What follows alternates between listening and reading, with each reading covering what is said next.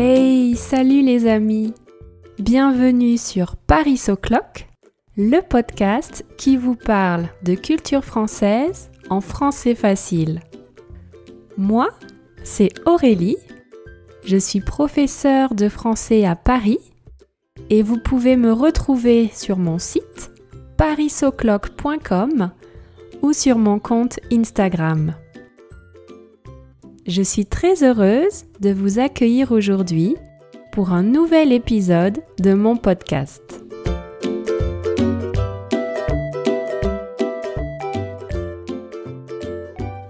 Aujourd'hui, nous allons faire ensemble un grand voyage dans le temps. Nous partons à l'époque gallo-romaine, une période fascinante qui commence au deuxième siècle avant Jésus-Christ et qui se termine au 5e siècle après Jésus-Christ. Dans un épisode précédent, je vous ai parlé de la grande bataille d'Alésia qui a opposé le courageux Vercingétorix au célèbre Jules César en 52 avant Jésus-Christ. Comme vous le savez, si vous avez écouté cet épisode, c'est Jules César qui a gagné. Aujourd'hui, je vous raconte ce qui s'est passé après cette bataille. Nous allons voir comment les Romains ont transformé la Gaule et créé une nouvelle civilisation, la civilisation gallo-romaine. Les Romains ont construit beaucoup de monuments sur tout le territoire et certains de ces monuments ont réussi à traverser les siècles jusqu'à nous. Par exemple, dans la ville de Nîmes, qui se situe dans le sud de la France, près de la Méditerranée, on peut visiter des monuments romains dans un état de conservation exceptionnel. Je mettrai quelques photos sur mon site, vous allez voir, c'est vraiment très impressionnant. Les bâtiments sont si bien conservés qu'on appelle Nîmes la petite Rome française. Je vais vous parler de trois monuments exceptionnels que vous pourrez visiter à Nîmes lors d'un prochain voyage en France pour vous sentir plongé dans l'époque romaine. Allez, c'est parti. Nous sommes en 52 avant Jésus-Christ. Après une longue et difficile bataille contre Jules César, le courageux chef celte Vercingétorix comprend qu'il a perdu la guerre. Il est fait prisonnier il va être conduit à Rome, où il sera tué quelques années plus tard. Les Romains vont maintenant occuper toute la Gaule. Mais concrètement, qu'est-ce qui se passe en Gaule? Eh bien, après la bataille d'Alésia, tout va aller très vite. En effet, les Romains peuvent se déplacer d'une ville à l'autre très facilement grâce aux routes et aux ponts construits par les Gaulois. Grâce à ces infrastructures, ils peuvent étendre rapidement leur présence en Gaule. Bien sûr, certaines tribus gauloises essaient de se révolter contre ces Romains qui veulent imposer leur culture et leur mode de vie, mais sans succès. La dernière grande révolte gauloise a lieu en 21 après Jésus-Christ, mais c'est un nouvel échec. Petit à petit, les Gaulois commencent à accepter la présence des Romains et à adopter leur mode de vie. Et finalement, la Pax Romana s'installe en Gaule. La Pax Romana, c'est une expression en latin qui signifie la paix romaine. La Gaule va en effet connaître une grande période de paix et de prospérité économique après l'arrivée des Romains. Nous allons voir maintenant comment les Romains ont transformé la Gaule. Les Romains commencent par construire des villes et des monuments sur tout le territoire. L'une des spécificités des villes romaines, c'est leur organisation en damier. Vous savez, le plan en damier, c'est quand les rues d'une ville sont bien droites. Il y a une série de rues parallèles qui vont du nord au sud et une série de rues parallèles qui vont de l'est à l'ouest. Bref, tout est très bien organisé dans un plan en damier comme dans les villes aux États-Unis par exemple. Et dans les villes romaines, il y a toujours une rue principale très grande, de 10 à 15 mètres de largeur, orientée nord-sud, qui s'appelle le Cardo. Aujourd'hui, ces grandes rues construites par les Romains sont toujours visibles dans certaines villes. Par exemple, dans la ville de Bordeaux, dans le sud-ouest de la France, on peut voir très clairement le Cardo construit par les Romains. C'est la très grande rue Sainte-Catherine qui mesure 1250 mètres de long. C'est l'une des plus longues rues commerçantes et piétonnes d'Europe. Une rue piétonne, c'est une rue pour les piétons, c'est-à-dire pour les personnes qui marchent, qui sont à pied, pas pour les voitures. Bref, c'est vraiment très impressionnant de penser que cette rue existe depuis l'époque des Romains. Et à Paris aussi, on peut toujours voir le Cardo, construit par les Romains. Cette rue s'appelle aujourd'hui la rue Saint-Jacques. Elle est située sur la rive gauche de la Seine, dans le 5e arrondissement, à côté de la Sorbonne. Et pour information, à l'époque romaine, Paris est une toute petite ville qui s'appelle Lutèce ce n'est pas la capitale. La capitale des provinces gauloises, c'est la ville de Lyon, située dans le sud-est. Mais revenons à notre histoire. Pour introduire le mode de vie à la romaine en Gaule, les Romains construisent également toute une série de bâtiments. Ils construisent par exemple des bains publics, qu'on appelle les thermes.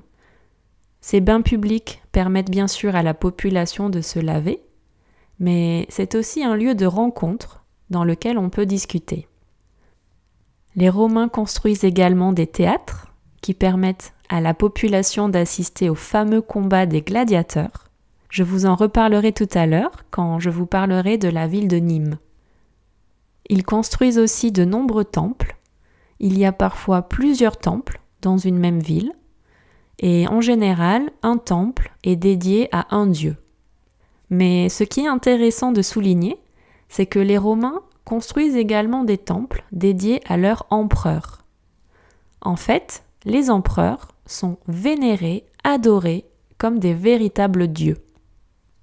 Et d'ailleurs, ce qui est vraiment important pour les Romains, c'est que les Gaulois rendent un culte à l'empereur romain, et pas forcément au dieu romain. Les Romains n'imposent pas leur religion, ils acceptent tout à fait les dieux gaulois. Si les Gaulois rendent un culte à l'empereur, ils peuvent tout à fait adorer tous les dieux qu'ils veulent. Et dans les temples, les dieux romains sont parfois associés à des dieux gaulois ou représentés avec des animaux de la mythologie gauloise, ce qui montre qu'il y a des échanges culturels entre ces deux peuples. Les Romains vont également transformer l'agriculture en Gaule. Grâce aux découvertes archéologiques, on sait que les Gaulois étaient déjà des excellents agriculteurs avant l'arrivée des Romains. Les Gaulois ont inventé de très nombreux outils qu'on a continué d'utiliser pendant très longtemps, jusqu'à la Seconde Guerre mondiale. C'est fou, non? Mais sous l'influence des Romains, l'agriculture va encore s'améliorer. Elle va être plus méthodique, mieux organisée. Les Romains créent par exemple des très grands domaines agricoles. On y cultive principalement des céréales. Et dans le sud de la Gaule, on cultive aussi la vigne pour faire du vin et les oliviers pour récolter des olives. Ce type de grand domaine agricole s'appelle une villa. Le travail y est organisé de façon très hiérarchique et très méthodique. Et les productions agricoles sont tellement importantes qu'une grosse partie est exportée vers la Germanie pour ravitailler les 90 000 légionnaires qui y sont stationnés. Et pour transporter rapidement les marchandises, les Romains construisent un grand réseau de routes à partir des routes que les Gaulois avaient construites. Petit à petit, une nouvelle civilisation est en train de se créer, la civilisation gallo-romaine. C'est un mélange entre les deux civilisations. Les Gaulois adoptent le mode de vie des Romains, mais aussi leur langue, le latin, qui devient la langue officielle en Gaule. Et les Romains aussi adoptent des éléments de la culture gauloise. Ils utilisent par exemple les connaissances et les inventions gauloises pour développer l'agriculture et l'artisanat. Et il y a aussi des échanges d'un point de vue religieux, puisque comme nous l'avons vu, les dieux gaulois sont intégrés au temple romain. Mais aujourd'hui, près de 2000 ans plus tard, que reste-t-il de tous ces monuments construits par les Romains en Gaule? Eh bien, il y a une ville qui a très bien réussi à préserver l'héritage des Romains. C'est la ville de Nîmes, qui se situe entre Montpellier et Marseille, pas très loin de la mer Méditerranée. Lors d'un prochain voyage en France, vous pourrez peut-être y admirer des monuments romains dans un état de conservation exceptionnel. Vous pourrez commencer par visiter les célèbres arènes de Nîmes, qui se situent en plein milieu de la ville. Construites il y a presque 2000 ans, ce sont les arènes romaines les mieux conservées au monde. On appelle ce monument les arènes de Nîmes, mais il s'agit en réalité d'un amphithéâtre. Il ressemble beaucoup au célèbre Colisée de Rome, mais en beaucoup plus petit. Comme le Colisée, les arènes de Nîmes ont une forme ovale. La façade extérieure est composée de 60 arcades sur deux étages et mesure 21 mètres de hauteur. C'est vraiment un très beau monument qui nous montre que les Romains étaient d'excellents architectes. À l'époque gallo-romaine, c'est un lieu de spectacle. C'est là que la population assiste aux fameux combats de gladiateurs. Et contrairement à ce que l'on pense souvent, les gladiateurs ne sont pas du tout des esclaves condamnés à mort. Ce sont des sportifs de haut niveau. Les combats sont très codifiés et il y a même un arbitre les spectateurs font des paris et il y a beaucoup d'argent en jeu. En fait, les gladiateurs sont un peu des stars, comme nos footballeurs actuels. Et l'objectif n'est pas du tout qu'ils meurent à la fin du combat. Dans cet amphithéâtre, les spectateurs peuvent aussi assister à des chasses d'animaux sauvages, comme des loups, des sangliers et des ours. Ces spectacles sont très populaires et toute la population peut les voir. Et ce qui est extraordinaire, c'est que les arènes de Nîmes sont toujours un lieu de spectacle aujourd'hui. On peut y voir des concerts ou des spectacles de reconstitution historique. C'est vraiment incroyable de penser qu'on utilise toujours aujourd'hui un bâtiment construit par les Romains il y a 2000 ans. Après avoir visité les magnifiques arènes de Nîmes, vous pourrez aller voir la très jolie Maison Carrée. Elle n'est pas très loin, seulement 5 minutes à pied. On appelle ce monument la Maison Carrée, mais en réalité, ce n'est pas une maison, c'est un temple romain dédié au culte de l'empereur. Comme je vous l'ai dit tout à l'heure, les Romains adoraient leur empereur comme un véritable dieu. Ce temple était donc dédié au culte impérial et plus particulièrement au culte des deux petits-fils de l'empereur Auguste. Ce qui est extraordinaire avec ce bâtiment, c'est encore une fois son état de conservation. La maison carrée est en effet le temple le mieux conservé de l'époque romaine. Et la raison pour laquelle il est si bien conservé, c'est qu'il a toujours été occupé, et donc il a toujours été entretenu. Au fil des siècles, ce temple a occupé des fonctions administratives, religieuses ou encore culturelles. Aujourd'hui, c'est une salle de projection pour les touristes. On peut y voir un film sur l'histoire de la ville de Nîmes. La deuxième chose qui est extraordinaire avec ce bâtiment, c'est l'harmonie de son architecture. C'est vraiment un très beau bâtiment. Son architecture s'inspire directement des temples d'Apollon et de Mars à Rome, mais encore une fois en beaucoup plus petit. La maison carrée est construite sur un podium qui lui donne une position dominante. Elle est constituée de 30 colonnes de style corinthien, de 9 mètres de hauteur. Et c'est vraiment impressionnant de voir un temple romain en parfait état, en plein centre d'une ville moderne.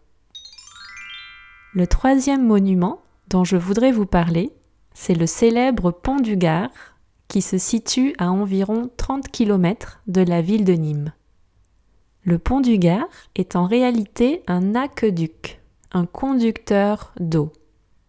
Il permettait de conduire l'eau d'une source située dans la montagne jusqu'à la ville de Nîmes pour répondre aux besoins de la population en eau. En effet, dans les grandes cités romaines, il y a souvent des fontaines, des bains publics et même l'eau courante dans les maisons les plus riches. Les Romains ont donc besoin de beaucoup d'eau. C'est essentiel pour leur art de vivre, pour le bien-être de la population. Les Romains ont donc cherché une source d'eau assez abondante pour pouvoir alimenter la ville de Nîmes, et ils en ont trouvé une dans la montagne, pas très loin de la ville. Ils ont alors construit un grand système de canalisation, une sorte de grand tunnel, pour conduire l'eau de la source jusqu'à la ville grâce à la gravité. Au total, ce grand tunnel fait 50 km de longueur. Le seul petit problème pour les Romains, c'est qu'il y a une rivière sur le chemin de ce tunnel, entre la source et la ville. Les Romains ont donc été obligés de construire un très grand pont pour que le tunnel puisse traverser cette rivière. En effet, comme l'eau coule grâce à la gravité, il fallait que le pont soit assez haut, et c'est ainsi que les Romains ont construit le pont du Gard, un magnifique pont de trois étages et de 49 mètres de hauteur. Il est vraiment très impressionnant. Le tunnel qui conduit l'eau se trouve sur le troisième étage du pont. Avec ses 49 mètres de hauteur, le pont du Gard est le pont aqueduc romain le plus haut du monde. Mais c'est aussi le dernier exemple de pont antique à trois étages encore debout aujourd'hui. Il se trouve dans un état de conservation exceptionnel. J'ai eu la chance de visiter le pont du Gard il y a quelques années et c'est vraiment très impressionnant de pouvoir admirer ce pont majestueux, cet héritage de l'époque romaine, dans un magnifique paysage méditerranéen, vallonné, de toute beauté. Je vous conseille vraiment d'aller le voir, si vous le pouvez, lors d'un prochain voyage en France. Ça en vaut vraiment la peine. Et c'est ainsi que se termine notre grande aventure dans le sud de la France, à l'époque gallo-romaine. Voilà les amis, c'est tout pour aujourd'hui. J'espère que vous avez aimé cet épisode. N'oubliez pas que vous pouvez retrouver la transcription sur mon site parisoclock.com. Vous pouvez aussi me retrouver sur Instagram. Avec chaque post, je vous donne une nouvelle pièce de puzzle pour vous aider à mieux comprendre la langue et la culture française. Si vous avez aimé cet épisode, n'hésitez pas à me le dire en commentaire sur mon site ou sur Instagram ça me fait toujours très plaisir de lire vos commentaires et comme je le dis souvent, ce sont vraiment vos commentaires qui me motivent et qui m'encouragent à continuer d'enregistrer de nouveaux épisodes chaque semaine. Allez, à bientôt les amis